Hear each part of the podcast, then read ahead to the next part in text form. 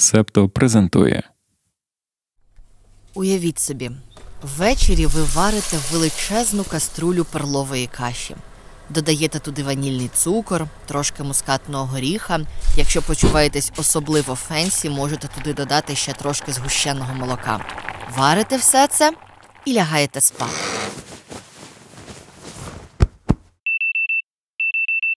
Прокидаєтесь десь о третій ночі, вдягаєте сорочку з довгим рукавом, тому що ну ніч ще комарі будуть кусати. Обов'язково штані, а не шорти. Сідаєте в машину, забравши цю каструлю перловки. В машині вас вже чекають вудочки, і ви їдете рибалити. Кидаєте цю смачну перловку, яка б запросто могла бути вашим сніданком на прикорм рибам, і ловите її, ловите її на вудки, спінінги.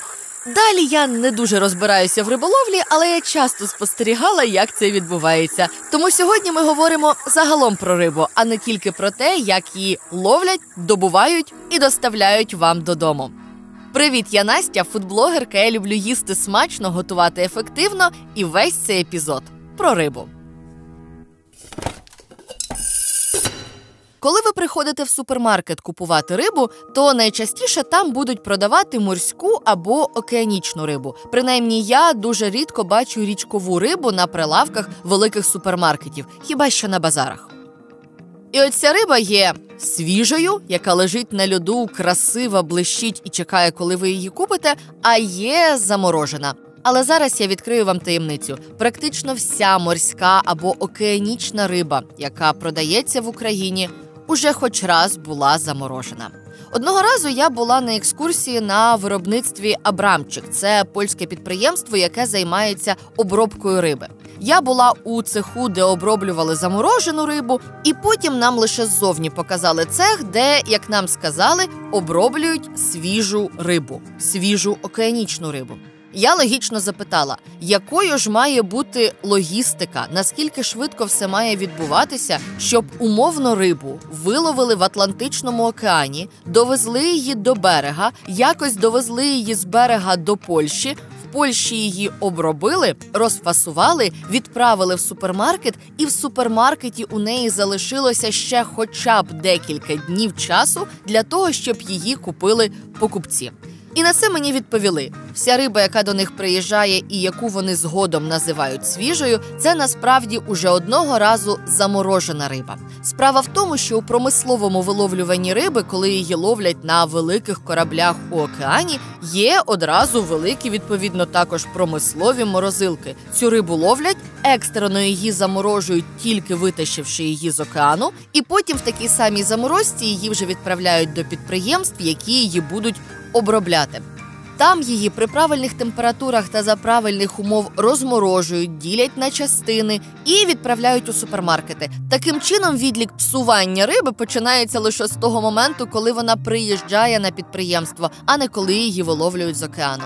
І до речі, якщо ви завжди заморожували рибу перед тим, як її солити, тому що треба позбутися паразитів, то з більшістю рибу так не треба робити, тому що вона відповідно і так уже була заморожена. Дякуємо, що ви з Септо.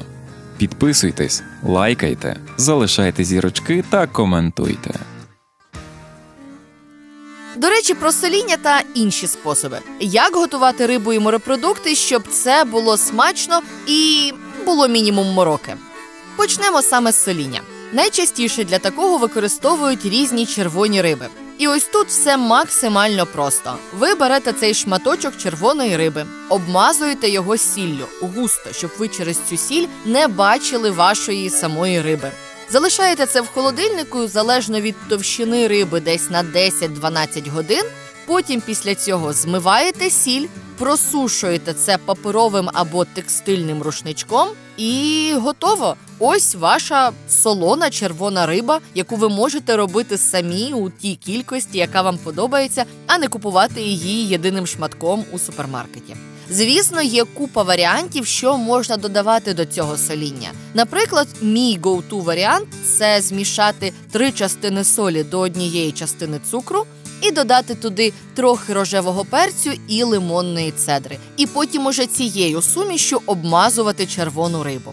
Також можна додавати лаймову цедру, і лаймовий сік, і лимонний сік, і вино, і кислі фрукти. А ще є один варіант соління риби, який найчастіше називають гравлакс. Для цього ви не просто обмазуєте червону рибу сіллю, ви обмазуєте її сумішю солі і натертого свіжого буряка. А потім зверху на рибу ще викладаєте багато кропу і залишаєте її так в холодильнику, бажано під пресом. Потім, коли ви все це змиєте із риби, то у риби буде приємний такий трошечки багряний червонистий колір зверху. Вона буде дуже ароматною, пахнутиме кропом, і це ідеальний додаток на хліб і крем-сир. Також це потім класно посипати кунжутом, додавати маринованої цибулі і трошки каперсів.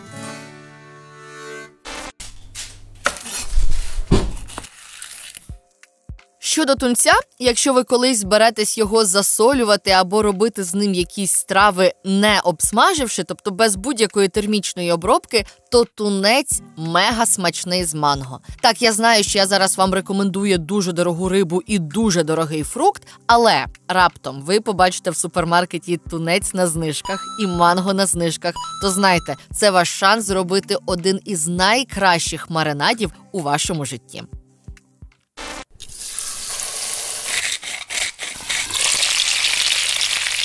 Щодо термічної обробки, то риба завжди смачніша, коли цієї термічної обробки мінімум. Тобто ви не пересмажуєте ваш лосось, ви не переварюєте ваші креветки, ви робите рівно стільки впливу тепла на свою рибу або морепродукти, скільки цього потрібно, просто щоб вона була не сирою всередині. Тоді вона залишається соковитою, класною і дуже ароматною.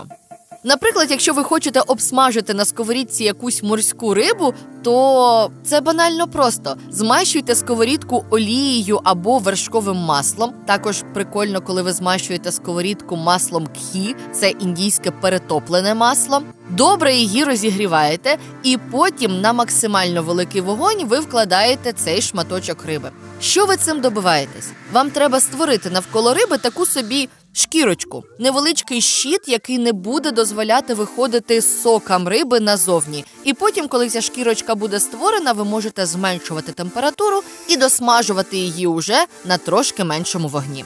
Дуже смачно перед тим, як обсмажувати або запікати рибу, або якщо маєте аерогриль, то класти в аерогриль рибу, змащену чимось зверху. Наприклад, прекрасний варіант для риби це гірчиця зерниста, мед і спеції. Обмазуєте цією сумішю, відправляєте в духовку. Через 10 хвилин у вас ідеальні шматочки риби одразу з ідеальною до них заправкою. Або ж можна запікати, або грилювати, або навіть кидати на вогонь рибу з лимонами та зеленню, начиняти її всередині, або випікати велике філе риби на подушці із розрізаних лимонів.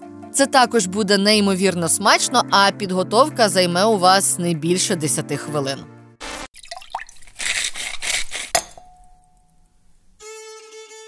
Щодо більш локальних рецептів риб, то я колись готувала білу рибу. Це здається, був чи то хек, чи то мінтай із щавлевим соусом. Це був рецепт із книги Олексія Сокирка Кулінарна мандрівка Гетьманщиною. І власне риба із щавлевим соусом це була традиційна монастирська їжа. Що вам для цього потрібно? Дрібно ріжете щавель, обсмажуєте його на вершковому маслі, заливаєте це вершками. Потім легенько обсмажуєте шматочки риби для того, щоб власне на них з'явилася ця шкірочка. І потім викладаєте рибу на щавлевий соус і доготовуєте це разом. Риба доготується від пару і температури самого щавлевого соуса, а щавлевий соус набере в себе запахів та ароматів цієї риби. Виходить надзвичайно смачно. Перед подачею її можна посолити ще крупною сіллю або збризнути лимоном, і страва готова.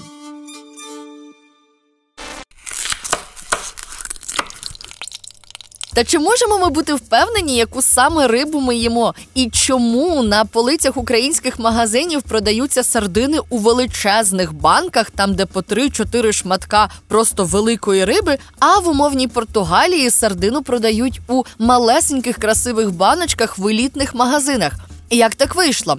На це питання відповідає Леонід Горобець, доктор біологічних наук і автор книги Зоологічна екскурсія супермаркетом.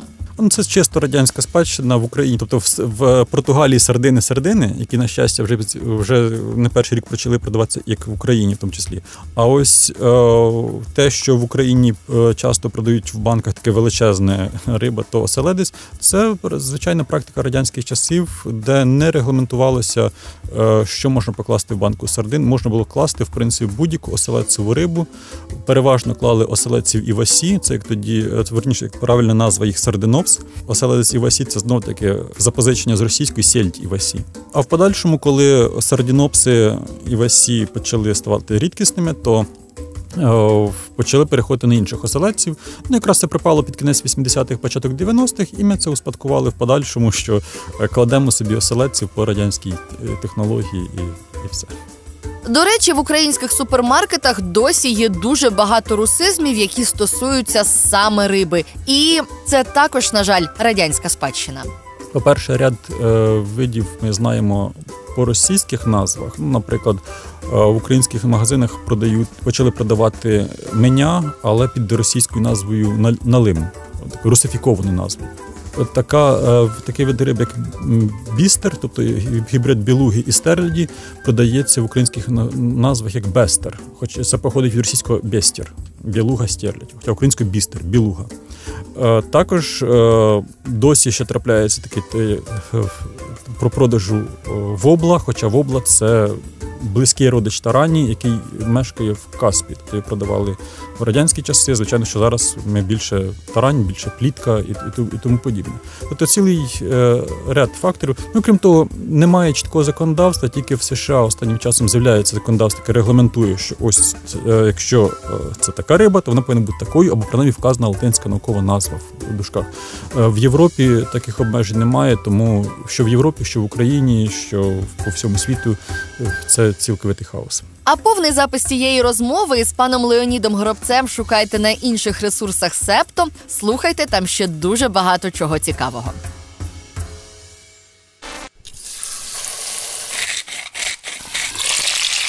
Але частину морської риби в Україні можна знайти і без попередньої заморозки. Це стосується конкретних супермаркетів або ресторанів, які мають власні акваферми на Чорному морі, ну або які імітують щось морське. Десь біля річок. Наприклад, на Київщині є осетрова ферма. Туди можна поїхати для того, щоб подивитися, як розводять осетрів, купити там чорної ікри, ну або купити власне собі цілого осетра. На Чорному морі у Миколаївській області є устрична ферма. Там прямо можна на березі Чорного моря поїсти устриць, попити вина, ну і купити їх з собою. У Одеській області є кілька великих ферм, там де розводять рибу прямо біля берегів моря, і прямо там можна куштувати свіжо виловлену морську рибу. До речі, цю рибу часто доставляють і до Києва. А на Київщині є одна равликова ферма. Туди проводять екскурсії, там же можна скуштувати уже готових равликів. Якщо хочете знайти, просто загугліть равликова ферма Київщина. Ну і давайте не нехтувати рибою та морепродуктами, шукати максимально цікаві способи їх приготування і урізноманітнювати наш раціон. Дякую, що дослухали цей випуск до кінця, і почуємось.